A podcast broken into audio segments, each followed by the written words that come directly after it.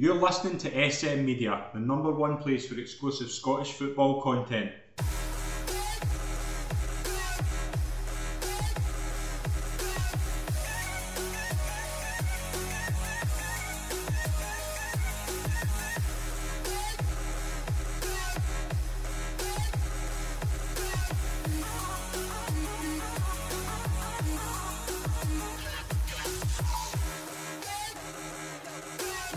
Hi, folks, and welcome to the latest episode of the SM Media Scottish Football Show. I'm Scott McPike. It's an absolute pleasure to be your host as always.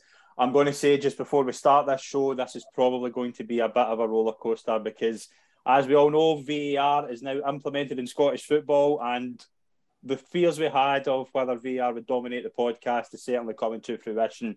To join me on this week's episode, I'm delighted to welcome former Celtic, Motherwell, Ross County player, former Formartine manager, Paul Lawson. Paul, welcome to the show. It's a pleasure to have you on.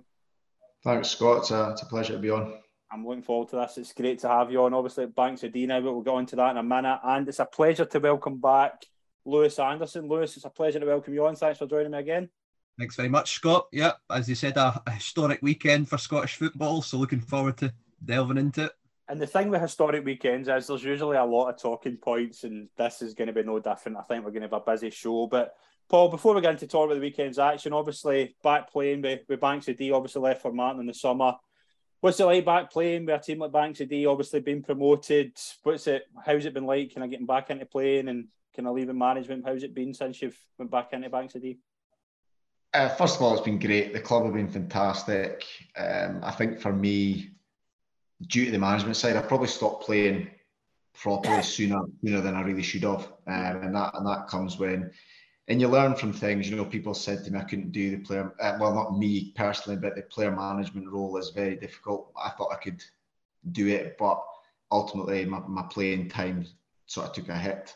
So when leaving there, I, have almost had a scratch needing itched. You know, I just wanted to get back playing, um, even if it's for one season. But I'll see how my my body holds up, and if I can get a couple of seasons out, it'll be be fantastic. And but you know, on the whole, the club's been great uh, great bunch of lads, and and almost an historic season for the club. Mm-hmm. You know, get first season in the in the Highland League, so that was exciting as well, and, and a good challenge. And speaking to the manager in the summer, I think he just felt there was a number of boys in the team hadn't played at that level before. So taking in likes of myself and, and Neil Gall from Inverurie, yeah. and just a bit of experience to, to help the boys along. Um, so I just I think I'm going in just wanting to enjoy as much as I can. I've picked up a few little niggly injuries, which I guess is to be expected, having not played for so long. But um, no, the club have been very supportive, and, and like I say, it's it's been great so far.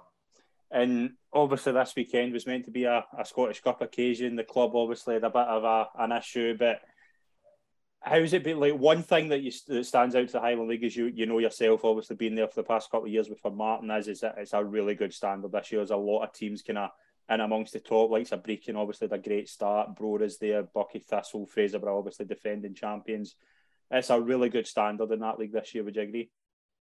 Yeah, for sure. Um, I think even the teams that, that, finished sort of near the bottom of the table last year, um, you know, the likes of your uh, Turriffs and, and Lossiemouth, you see a, bit, a big change in them this year. They're mm-hmm. um, picking up points early doors. So it's it's certainly a, a, a strong league this year. Um, and, and we've added to that um, as well, Banks of these. So um, it's it's great to see, and it, it just shows. Um, I think for a couple of years when Cove were there, they, they kind of almost ran away with it in a sense that I think they lost the last season before they went up. They lost one game, I think. So um, it seems to be you know there's more competitive games, and certainly there's there's probably more of like a top six, seven rather than a top four.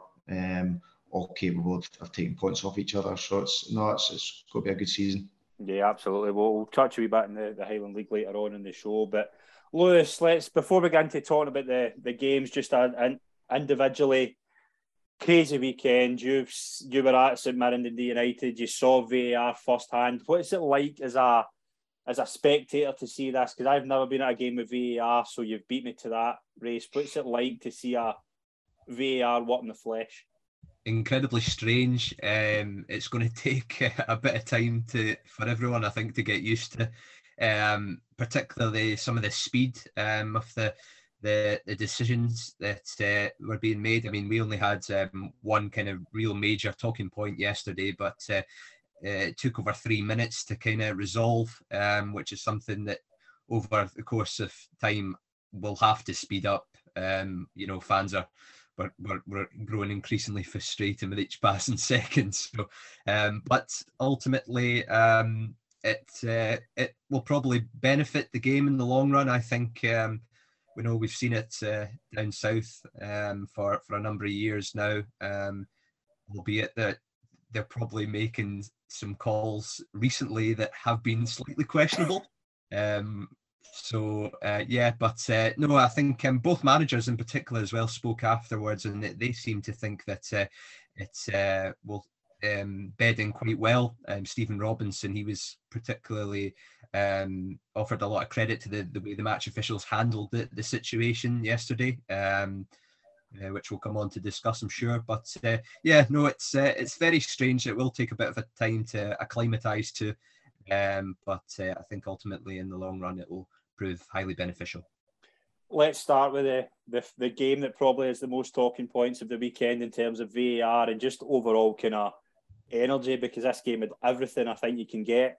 Hearts three, Celtic four. Celtic obviously come from behind to win. Lawrence Shankland, the first player to score a hat trick against Celtic domestically since 1982, which is a, a stat I couldn't quite believe. But Paul, before we get into talking about the decisions, this game was literally non-stop. It was, I mean, if you were a, if you were a neutral, you certainly get your money's worth on Saturday. Yeah, I think even before, if you hadn't even seen the game, just looking at the result, you think, wow, that must have been a cracker. And like you say, you throw in a, a, a few of the, the talking points, and it, it, it just makes for, for more discussion. But um, you know, uh, Lawrence Shankland, uh, he's proven, you know, a goal scorer, um, and it's and he's he's certainly hit the ground running. Um, uh, with Hearts. So it's a good start for him. And like you say, scoring three, all right, a couple of penalties, but you still uh, still put the ball in it, and it's great for him. But um, yeah, incredible, incredible game.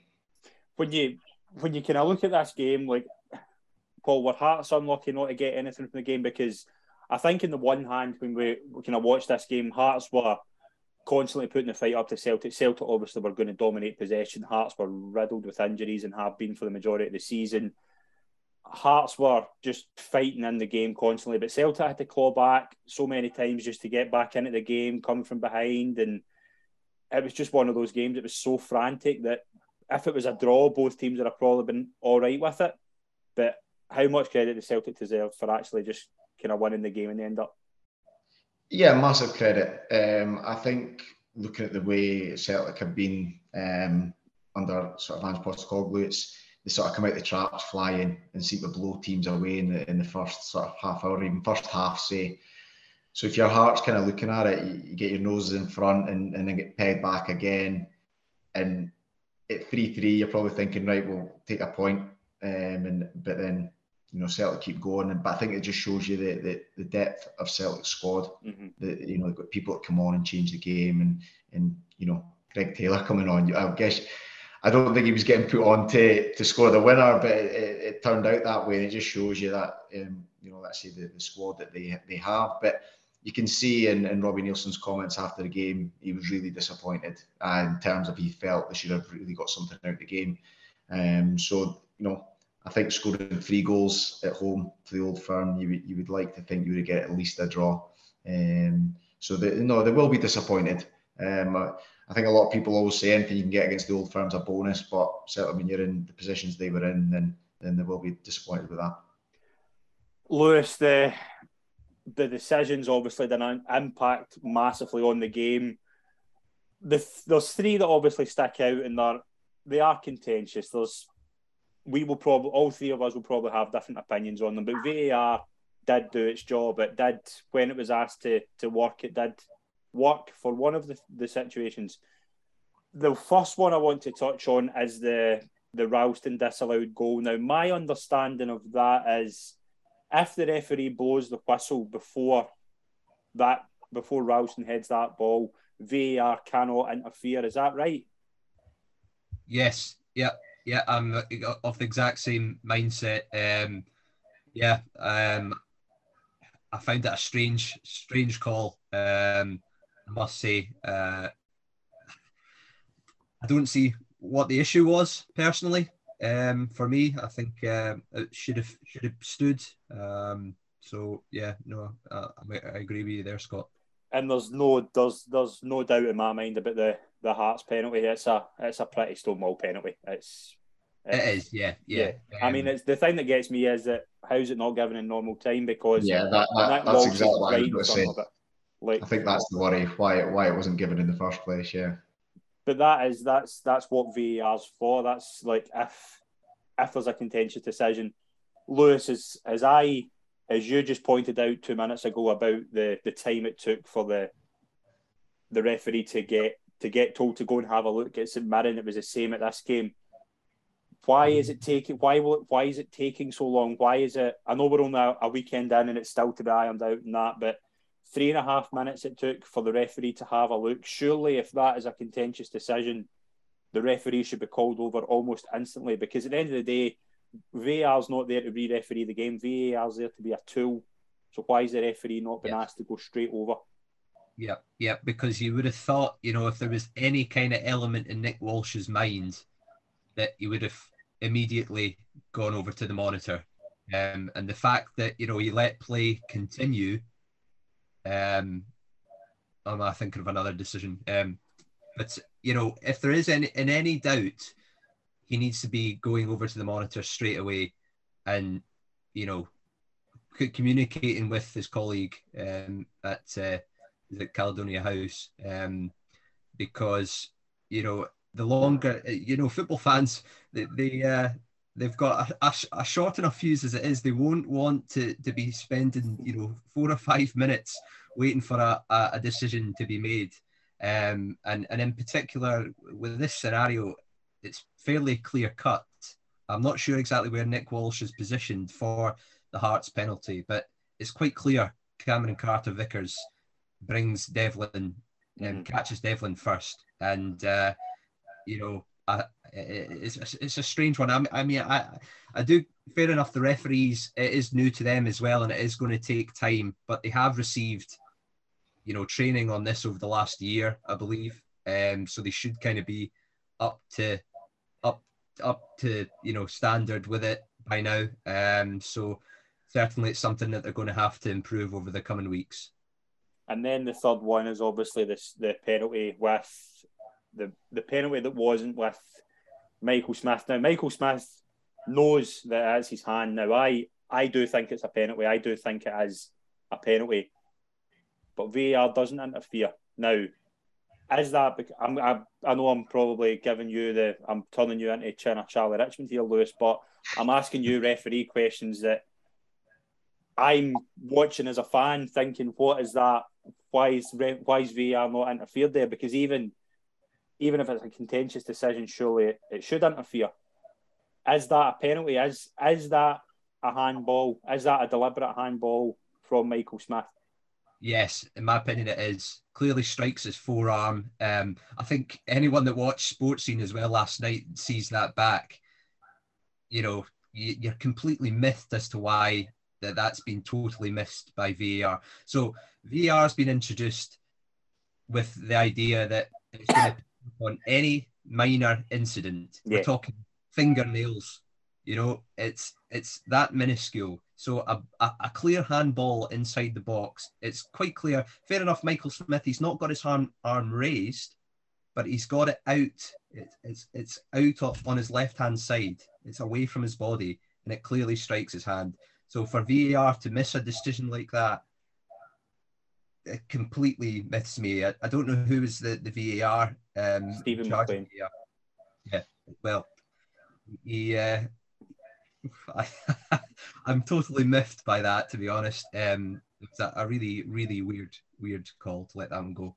Paul, what's the three VR, the, the three things that VR interferes with? What's your thoughts on them? Do you think the what's your overall opinion on the decisions? Do you think that the, ref, the referee was was right to not blow for the penalty for the third one? Like, what's your give, give us your opinion on the? the no, well, I think obviously the, the first one with the the uh, Carter Vickers one, as I said, I think the worry was being from my memory, I think it was right. In, the referee was almost looking right at it. So I think the worry is why is he not given? Why is he not seen that decision? But you know, I guess you could argue, well, VAR's, VAR's done its job because I think we all agree that that was a penalty. And uh, certainly the one it wasn't given, I think we're we're probably on agreement it was a penalty as well. And I think that's where I'm at going, well, why hasn't VAR interfered with that? Um, and I think we all seen seen the look on on his face. He knew it was a penalty as well, didn't he? You know, um, and he's got away with one sort of thing. So I think, yeah, it's. Um, I think we've seen down south how long it's taken, and there's, there's still decisions that people aren't in agreement. So, as you said, it's the first weekend. So, you know, I think, I mean, it's not the only game. We'll probably talk about others that, that the VAR's been involved in. Um, I think, I don't know whether it's going to be like this every week or it's just the, the luck, um, unfortunateness that it was the week one. But yeah, there's a number of decisions that um, certainly been talking points. It's ironic that was going to happen as well in week one, given how it went seamlessly at Easter Road on Friday night. I thought. Aye, I mean, I, it's that thing as well. And I kind of want to ask your thoughts on this, Lewis. Like after the game, the usual thing that we kind of see when that when things go against, like John Hartson in the studio saying about that Celtic had to beat two teams today. That I don't agree with that route going that direction with why bring why is that is that playing to a gallery or is that really insinuating something that you believe that something's on towards with VAR already? Yeah, yeah, yeah. I think um, that for, for a for a, for a for a pundit like John Hartson to come out with a line like that, I thought was um, poor from him. To be honest, he normally he normally comes out and he, he gives a fairly good assessment, um, but. Uh, yeah, some of his post-match comments yesterday I thought were a bit um, strange to say the least. Um,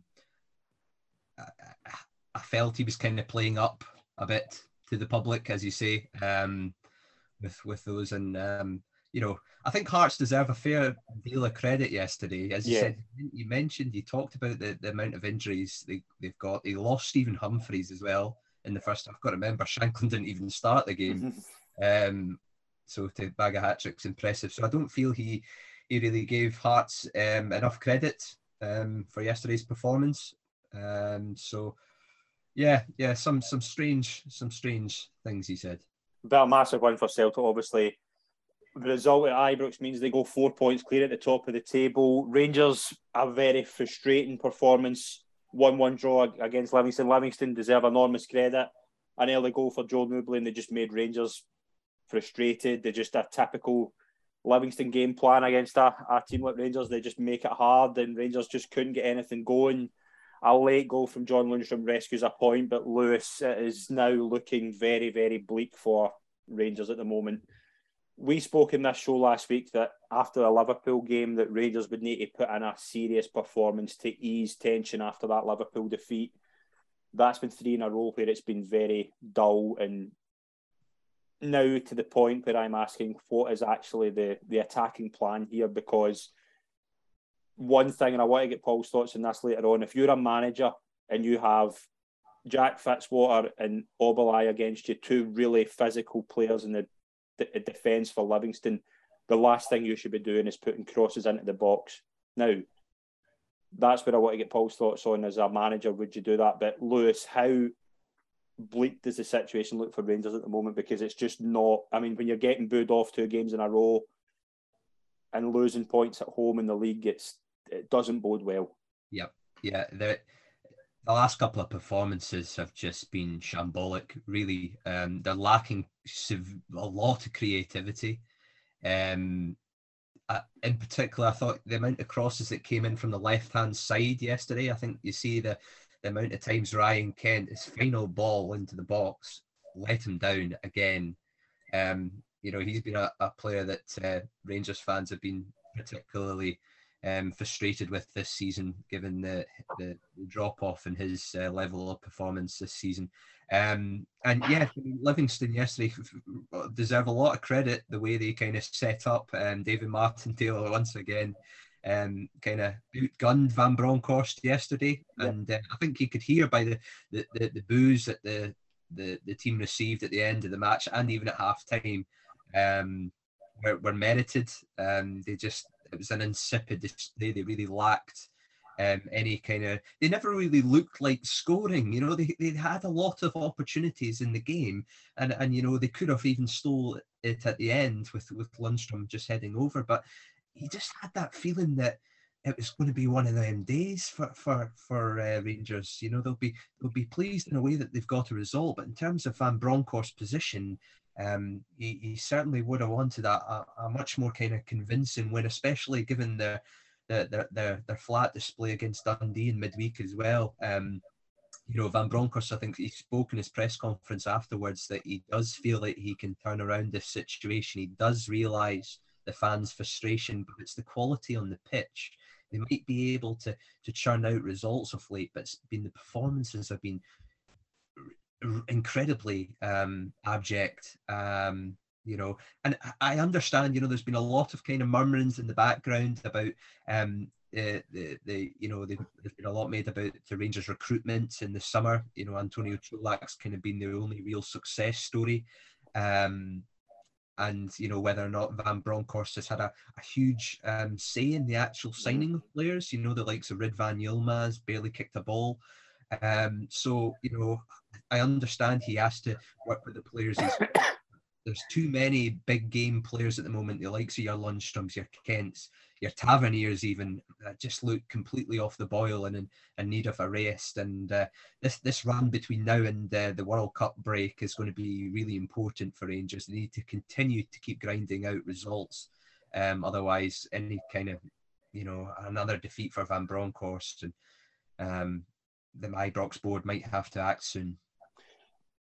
Paul, obviously, when a team like Livingston go up, go one 0 up after five minutes, it's any game plan you have goes out the window because Livingston will obviously just Livingston go there with a plan to not concede, and obviously when they go one 0 up, it's even harder to get anything from the game. But when you're putting seventy three crosses into the box, as obviously you've been you've been a manager, when you when your game plan changes like that, what what does that suggest? That I mean, the three of us could sit here and say, why are Rangers putting 73 crosses into a Livingston box with two man mountains at the back?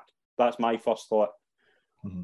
What does that say, do you think, to, from a Rangers perspective, that it just seemed to be just try and get the ball in to the mixer at any time? There's, there's no, as Lewis said, there was zero creativity, there was zero lack of a kind of attacking plan to try and cut Livingston open with the ball down low. What does that say to you? Like, does that say that the there isn't a plan, or there's it's not what what really what is needed for a game like that? I think the temptation always, if you've got a, a big striker, it, you know, if you're chasing a game, etc., is just get in the box. But to me, that's if that amount of crosses, that is their game plan, as you say. But it, it, it's a wrong one, really, in, in that sense. Um, I think I, I talk about Celtic's squad depth. It's not there with Rangers. And you talk about Ryan Kent's form, you know, and and I, actually heard, you know, listened to another podcast the other day, and they, they hit the nail on the head. He plays every week, regardless, you know. Whereas you look at Celtic, if it's not working for them after 45 minutes, an hour, he just he'll take three off and put three on, and and they're still doing the same. Uh, they're, they're adding to it, but they all know the same jobs, and it works for them. Whereas I think with Rangers, there's there's players there that they'll start every week regardless. And I know a lots of teams have that, but I think, like you say, when when a teams go to Ibrox or, or, or Celtic Park and, and want to sit in, you need to think of something different. Mm-hmm. And whether it's a change of personnel, a substitute, you know, Scott Wright, you know, I think he's he's divided opinion amongst the amongst the Rangers fans, but I think he can create something, you know, and, and guys like that do you give him certainly like a game like yesterday? You know, chuck him on and go and go and see what he can do. Um, I think it's it's it obviously didn't work, um, and psychologically, I, I think going into the game, the Celtic result maybe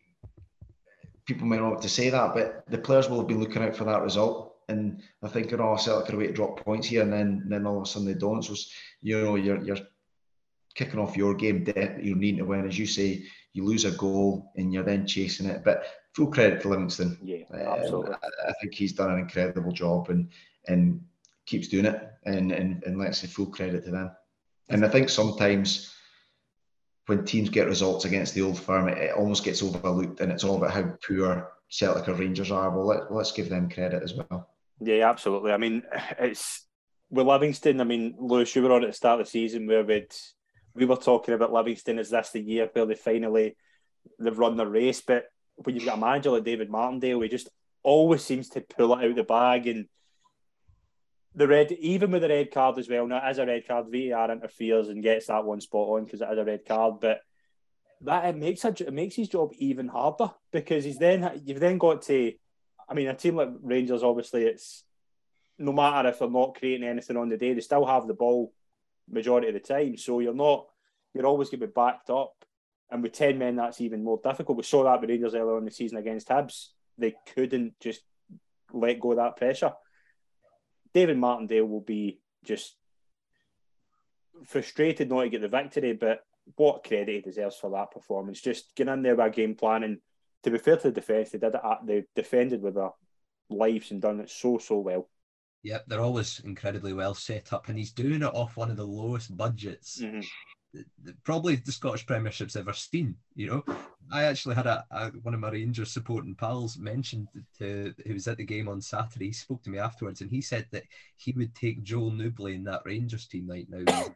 he was that impressed with him um, which you know is, is, is huge credit to, to, to Martindale. I mean, I know he, he spent uh, the time out on loan, um, Nouble, but uh, he seems to be enjoying a real um, breakthrough season. But yeah, as you said, as you said, David Martindale, he's got an incredibly good eye for a player, not necessarily a player that we will know much about um, coming to Scottish football, um, but you know, given the resources he's got, and to go to you know one of the best teams in Scotland on their own patch and and frustrate them, you know the I thought you know incredible incredible um, uh, performance from from Livingston yesterday, and you know they'll be frustrated in the end that they couldn't hold on and claim that historic first uh, first win at Ibrox, but. Uh, he, uh, it's uh, it's been a magnificent start again for Livingston, and um, you know, who's to say that they won't be able to continue it? Um, you know, they, they seem to get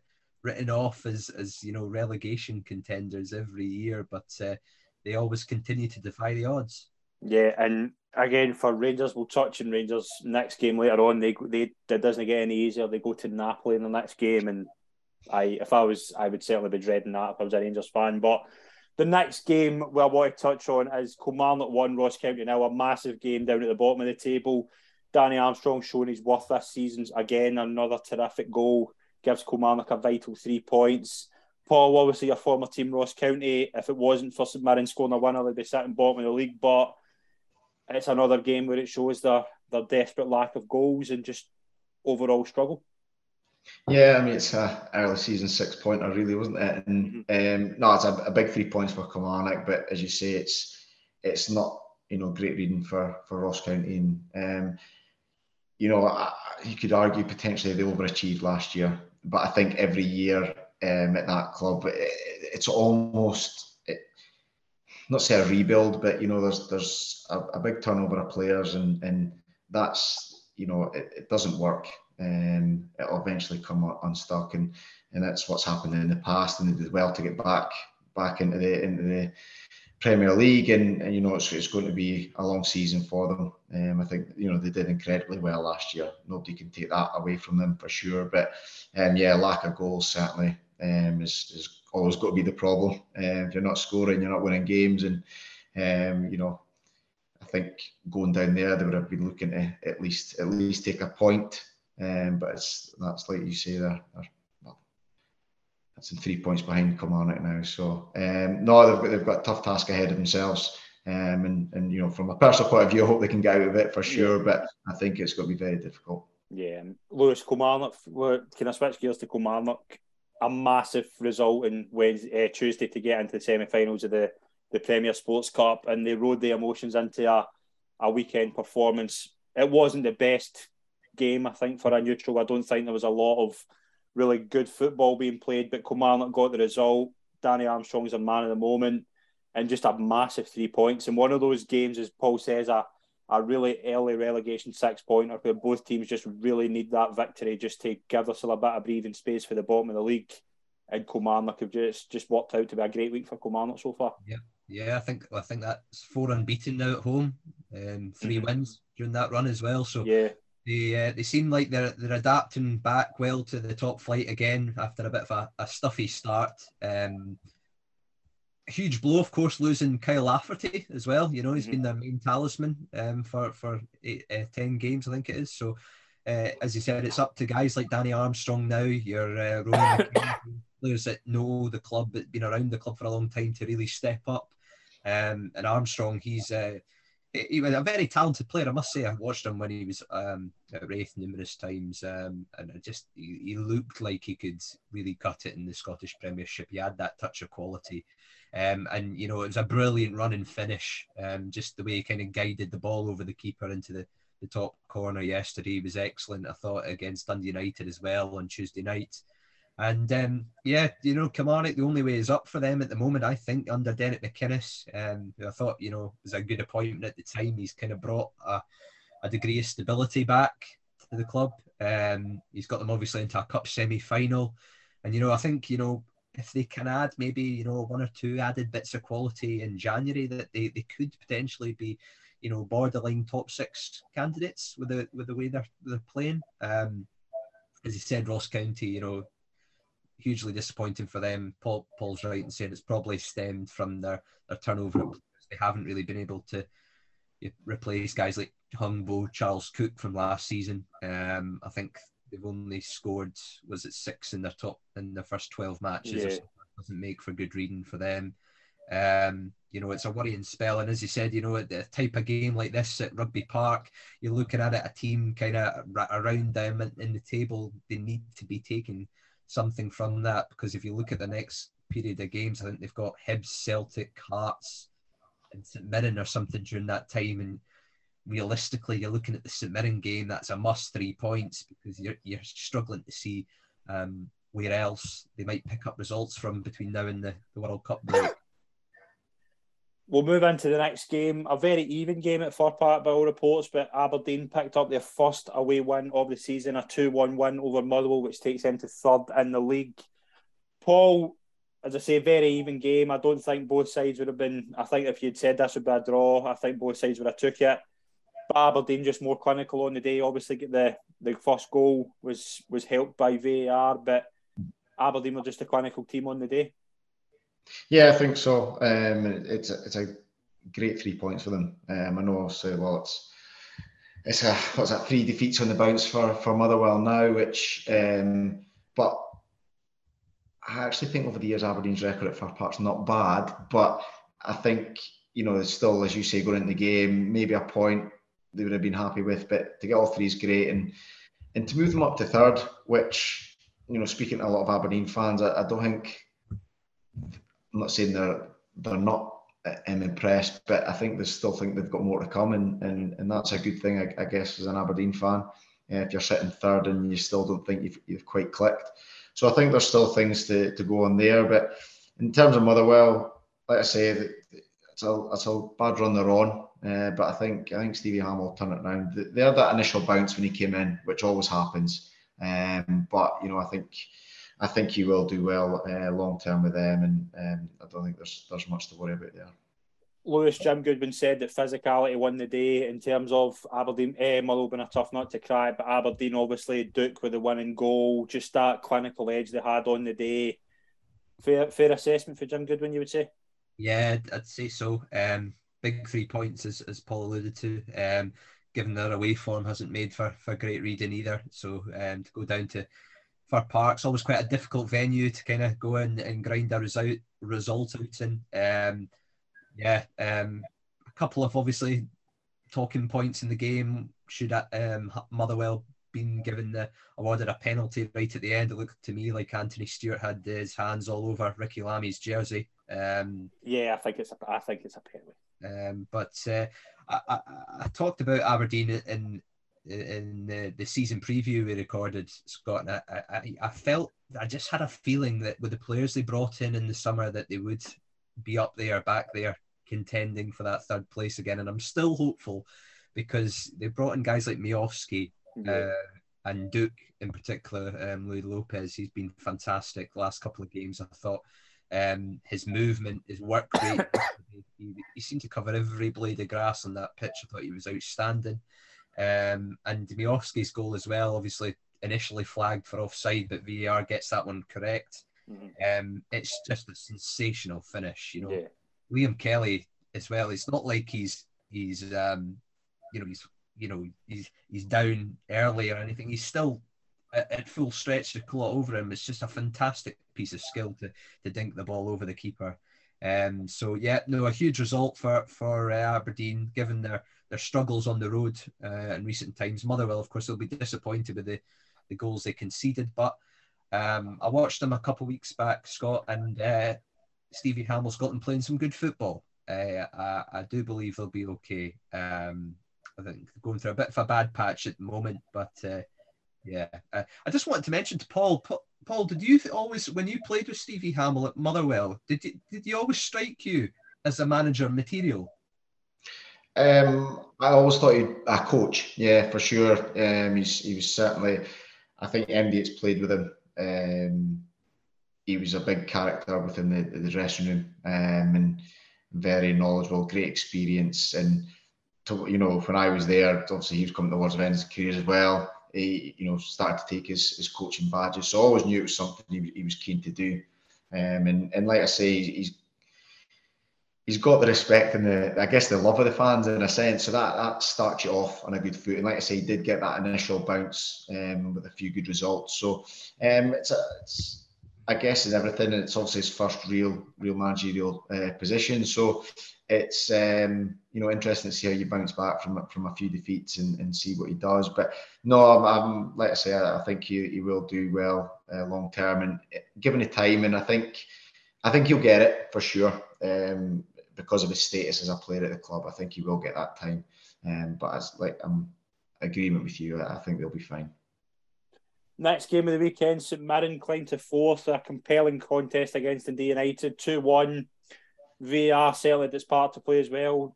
The St Mirren got a goal disallowed just before Alex Greive sealed the winner just before the end of the game. Lewis, you were at the game. What was your overall assessment on the, the game as a whole?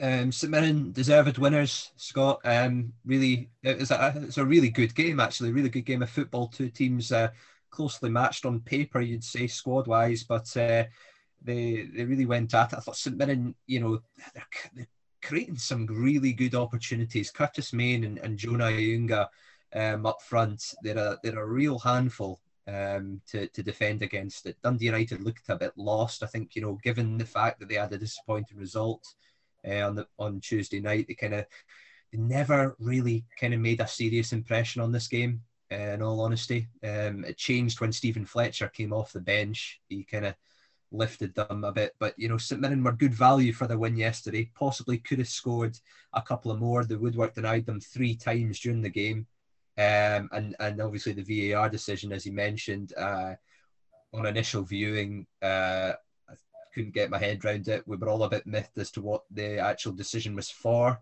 Turns out Baccus has obviously caught um, Behich with his, with, with his trailing arm. Mm-hmm. So a bit of a strange call. I personally still don't think it was enough to um, rule out the goal. But uh, no, St Mirren um, deserved winners. I thought Dundee United look a team short of confidence at the moment.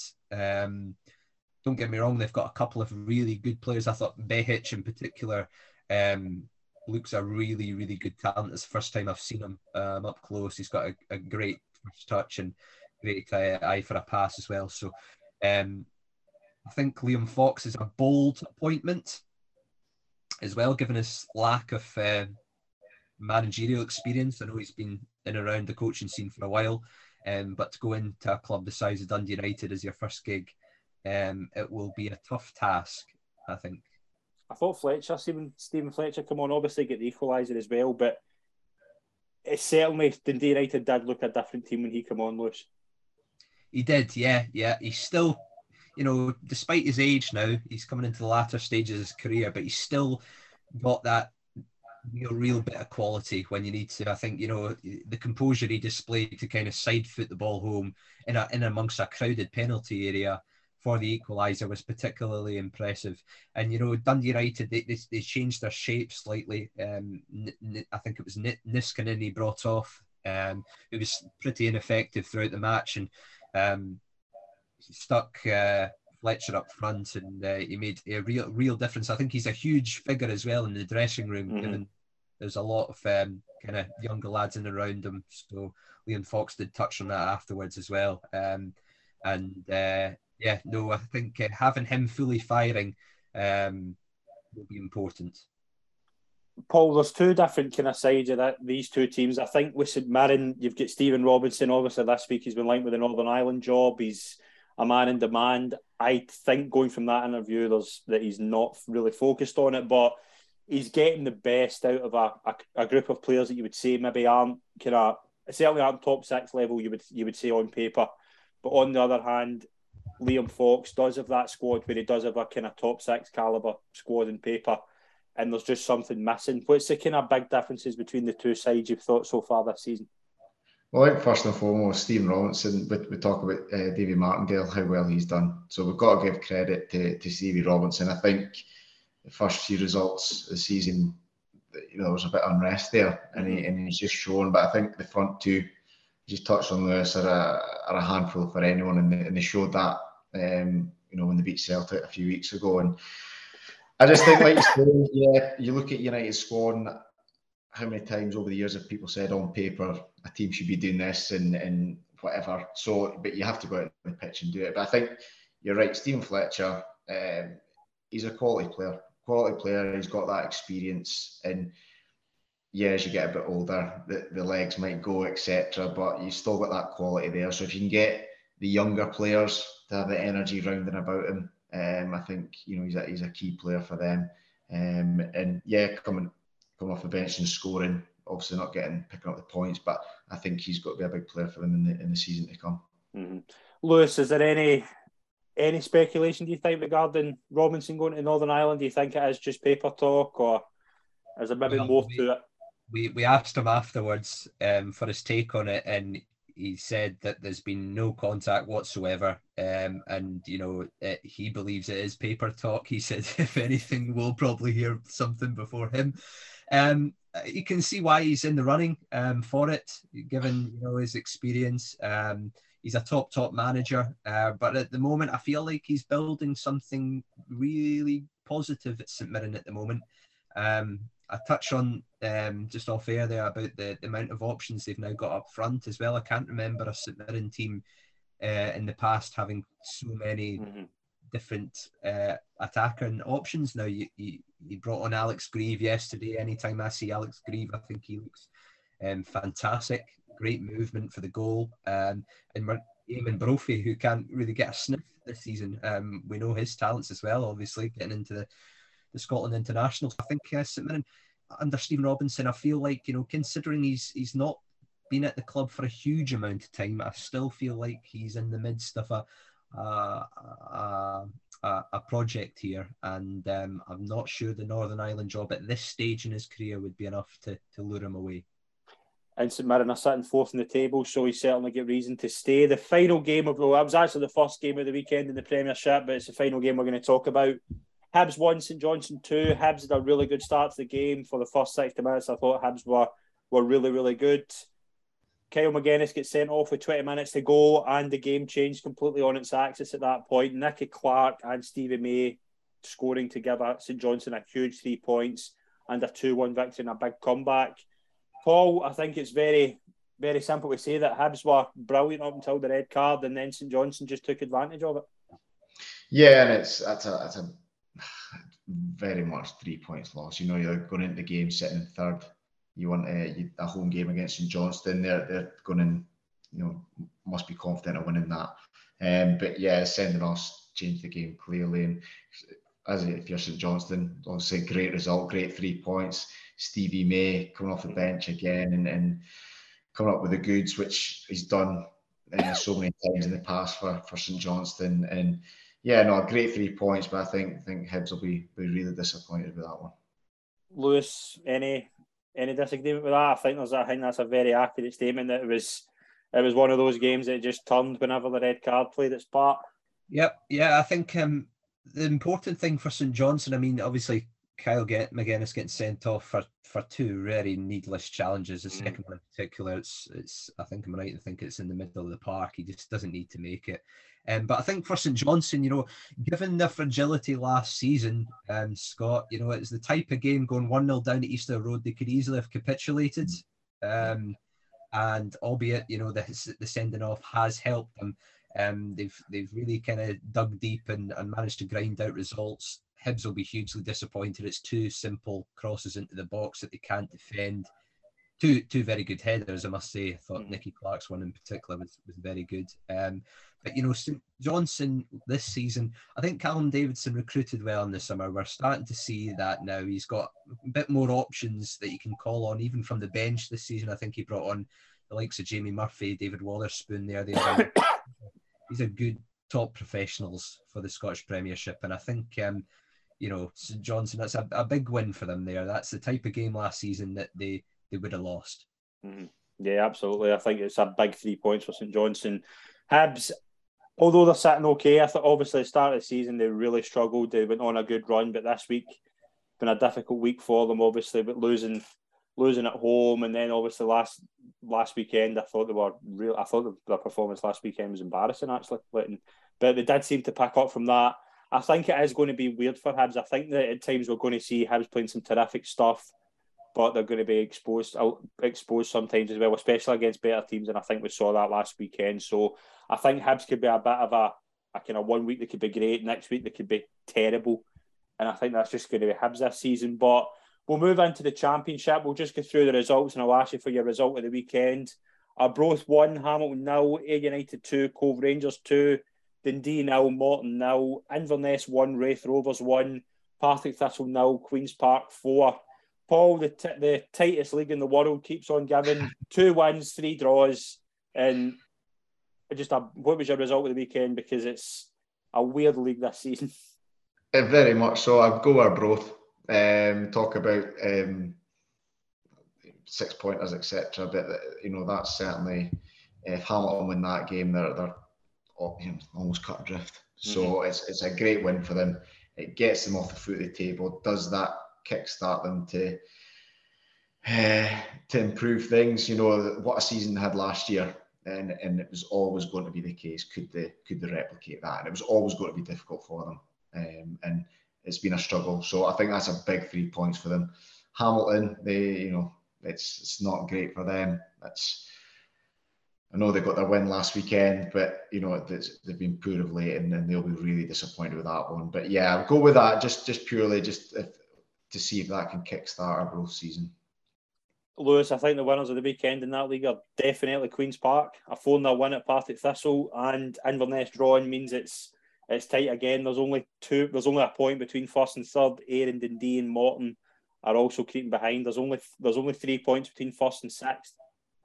Yeah, yeah. Uh, I don't think many people saw that result coming yesterday, particularly um, by all accounts, it sounded like Ian McCall was very pleased with the team, the way his team played in the first half. It sounded like they created enough opportunities to missed to, a penalty as well. Yeah, yeah, to go in two or three up. Um, so what happened in the second half to collapse the way they did um, uh, was a bit of a, a, surprise. I thought, you know, even in midweek against Aberdeen, albeit they were comfortably beaten in the end, I thought they showed up well at times in spells during the game, uh, particularly at the start of the second half. So, yeah, no, that's a, a huge result for Queen's Park. Um, obviously, a lot going on behind the scenes there at the moment mm-hmm. um, as well. So they could easily be distracted by, by things like that. But uh, they picked up a couple of impressive results so far early doors. Um, and they look like uh, a team that could be certainly in amongst the, the promotion mix um, if they can can sustain this run that they're on. Um, I think for, for Thistle in particular, the important thing for them will be the way they react now. They've obviously got the game against Ayr United on Tuesday night and it's Somerset. McCall going back to, to one of his yeah. former clubs, so that'll be a huge game for them. But uh, no Queen's Park deserve a lot of credit. Yeah, absolutely. A massive three points for Queen's Park. And as well as, as Paul says, I both of, of everybody knows how much a fan I am of Dick Campbell. And I think he's been unlucky this season. But to get that win, as you say, I think they could have been in serious trouble if that result would went the other way, as Paul said. So again, just a this league is that I, you're not going to see Andy run away with this league. This is going to be this is going to go down to the final day with probably four teams in the mix. This is going to be an entertaining season all round.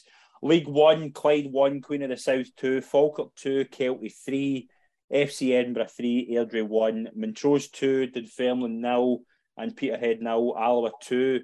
Lewis, the result that jumps out to me immediately as Montrose ended Dunfermline's unbeaten start to the season. Yeah, yeah, huge result for for Montrose.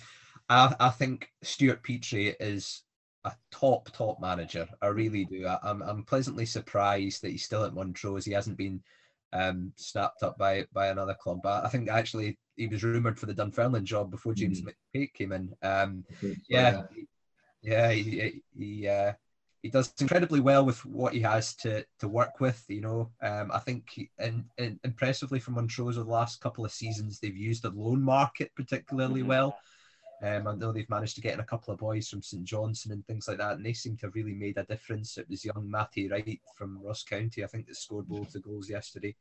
Um, so that will be something that's particularly pleasing for them. But yeah, disappointing result for Dunfermline, given the, the start uh, they've made to the campaign.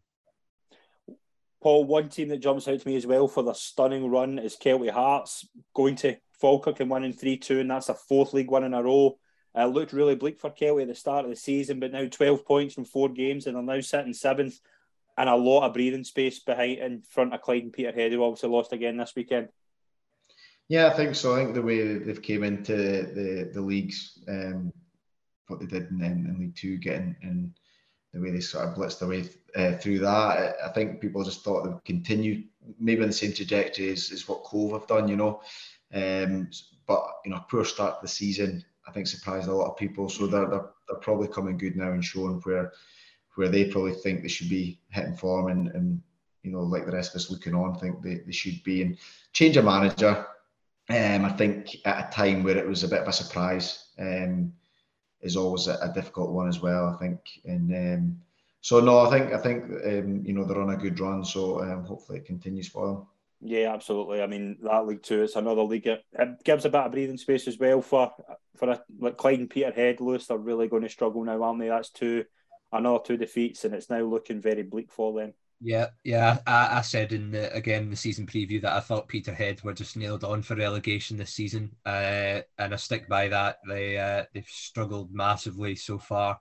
Um, they just don't look like winning at all. Um, in all honesty, you know, you look at a game yesterday at home to Alloa, you're thinking, you know, chance here to pick up a point or maybe um, grapple three. But uh, yeah, no, I don't see where um, they're buying a win at the moment. And as I said, Clyde, I think that's nine defeats in a row. So uh, Danny Danny Lennon's going to be under huge pressure yeah. there to, to keep his job. We'll move. We'll touch quickly in the Scottish Cup. Just obviously a couple of results that I want to get your thoughts on. Lewis, in particular, you Fraserburgh beating Stranraer. Was that the result of the weekend for you? Yes, yes, massively, massively. Yep, um, a, a, great result. I think Fraserburgh.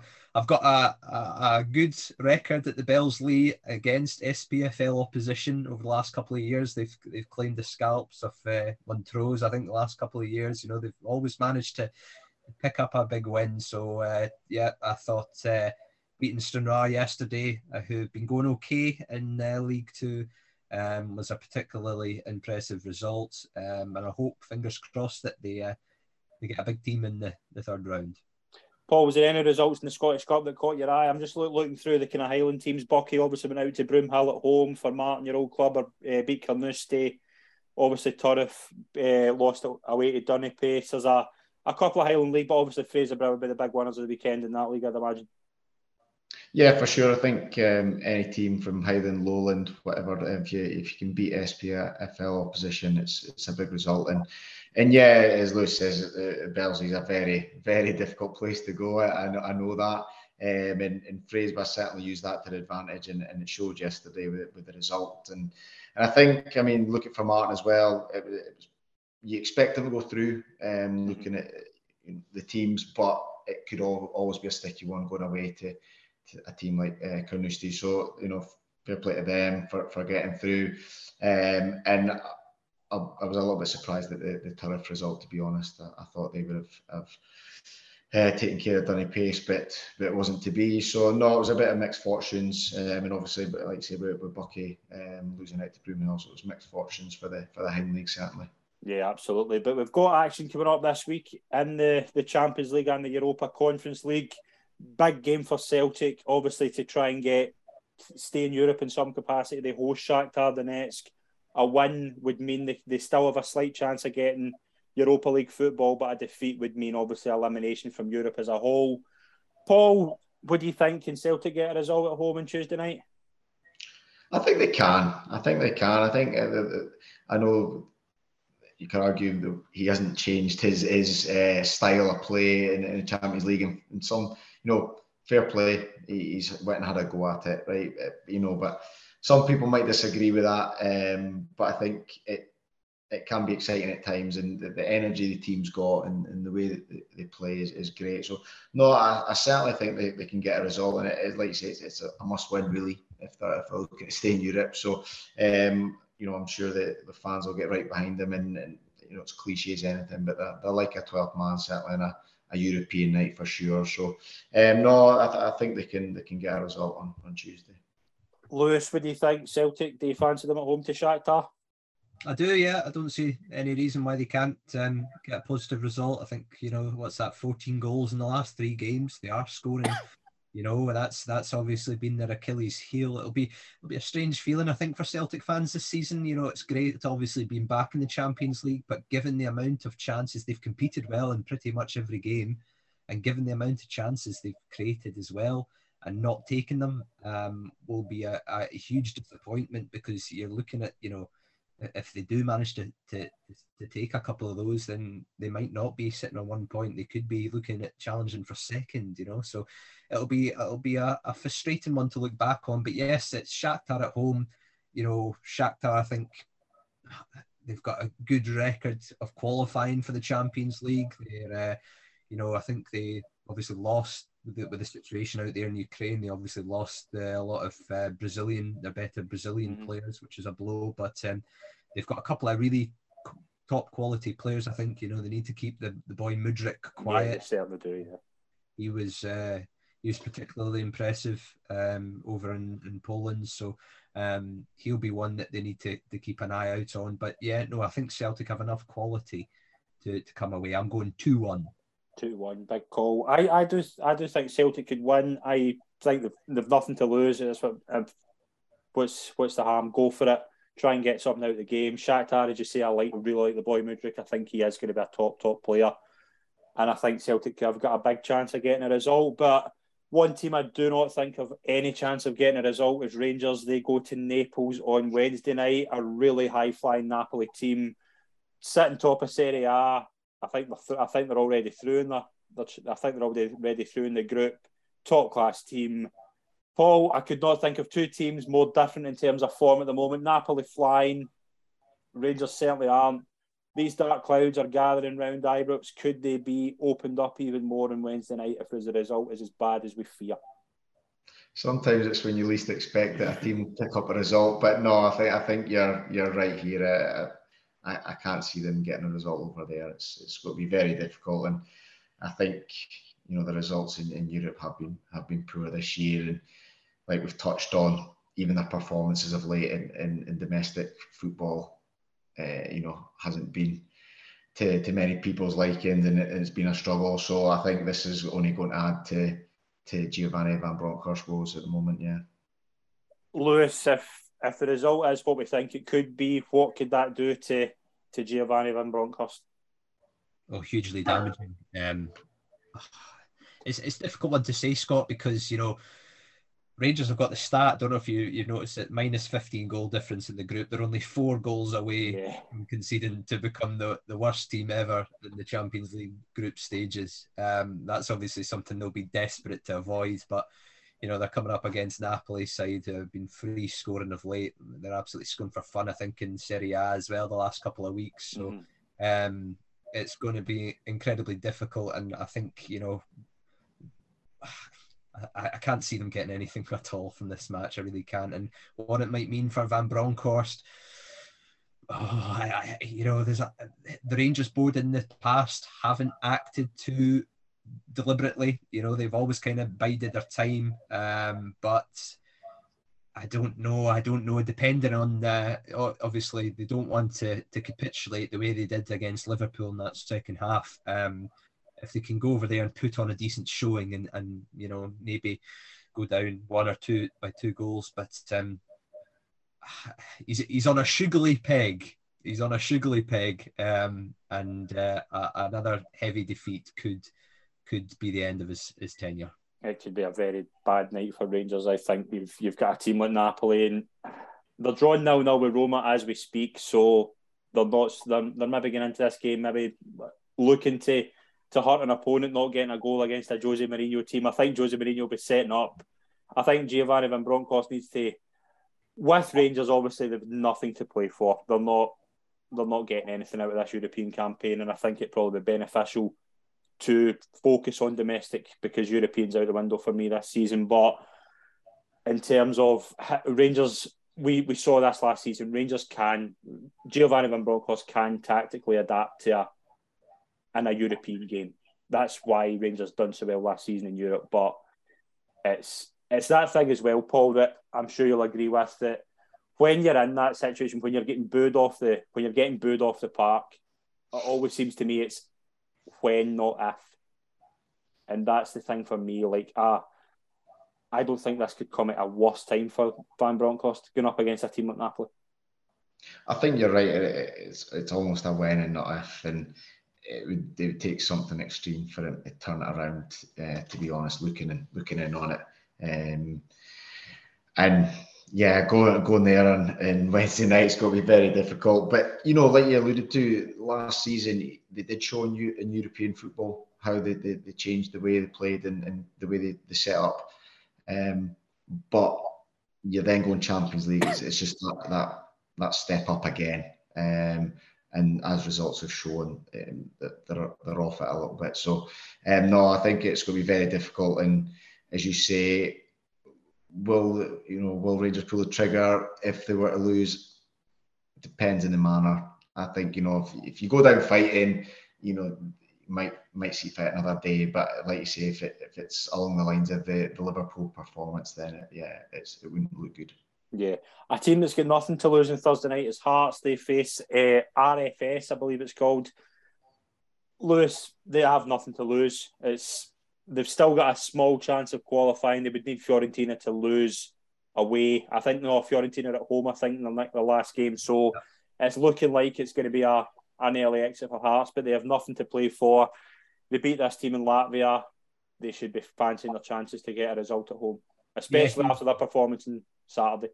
Yeah, hugely. I think you know Robbie Neilson will obviously do a lot of video analysis on that Celtic game, and there's plenty of positives for him to take from the match. Um, yeah, I fancy Hearts to, to rack up a big win. Actually, I think four or five. I really do. I don't think RFS are are up to much. I know they had a, a good result against Fiorentina in the first game, mm-hmm. um, getting a point, but they've you know they've they've struggled since then. Um, and uh, no, I just I just think you know if Hearts um, they'll be frustrated. I think they'll be a wee bit frustrated. You know, there's a feeling going into that Fiorentina game that they could potentially have, have, have snuck a result. Um, at uh, sorry, I'm talking about the home leg. Um, at, at Tynecastle, but you know they would be really disappointed with that night. Um, again, over in Florence last uh, was it last week? They again just leaking goals, which will be a huge cause for concern. But obviously, um, this team from Latvia aren't up to to the standard uh, Fiorentina are. So uh, no, I'll be confident of Hearts getting a, a big win under the belt. Paul, would you think? Do you fancy Hearts to get a, a home result? Yeah, I think so. I think you have to be confident, especially like you say, the result they had over there. Take, and then you know having them at Tynecastle, I'm sure it'll be a, a full house and uh, fans behind them. So no, I, I fully expect them to pick up the win. Um, and yeah, like you say, you're always hopeful of, of results elsewhere. But um, you know, all you can do at this point is, is a Hearts team is take care of your own result and then see what happens.